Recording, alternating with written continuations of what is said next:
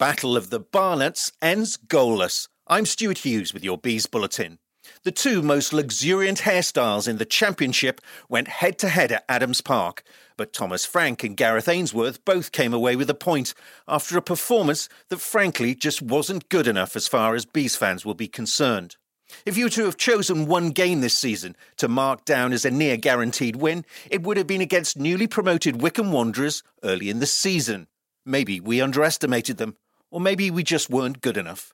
To begin with, it looked like things were going to play out as expected, with Brentford keeping the home side firmly on the back foot. Bryan Mbeumo went closest after half an hour. Rico Henry up to Josh Dasilva here, just inside the uh, Wycombe half, looking for the run uh, of Canós away down to the left hand side. Canós has now come infield, so Josh is driving forward. It's got away from his man. Good ball into the box, and there's a oh, what a oh. shot! It's hit the post. And Wycombe oh. get it clear. That was an excellent move. Josh Dasilva pulling the afterburners.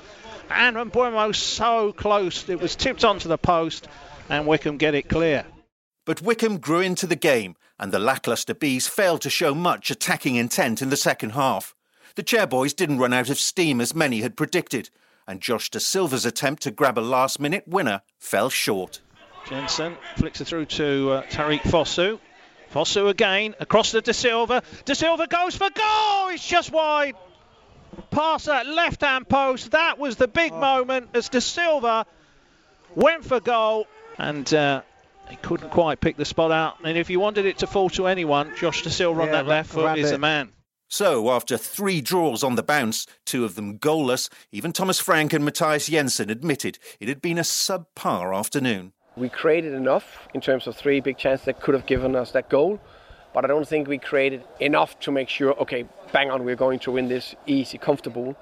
Uh, and that was a combination of the first bit of Wycombe doing well and us on the final third not having that, you know, composure, that decision making, that flair there. Uh, and that's the thing we need to constantly uh, work on and keep building. We came here for the three points and we didn't manage to, to get them. So yeah, we're disappointed. I think we did uh, very well defensively, but uh, different circumstances made it difficult for us to play the way we want to play. And I think also we rushed a little bit too much, especially towards the, the end.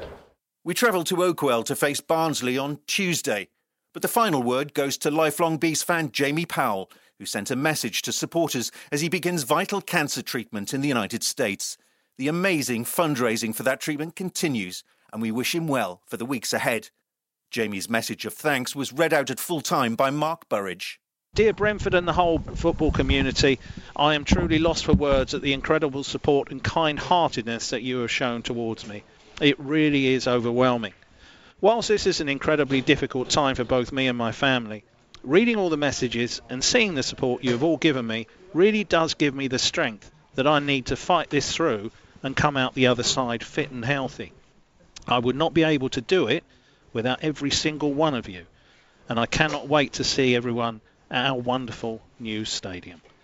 Thank you all so much. Best wishes and come on you bees.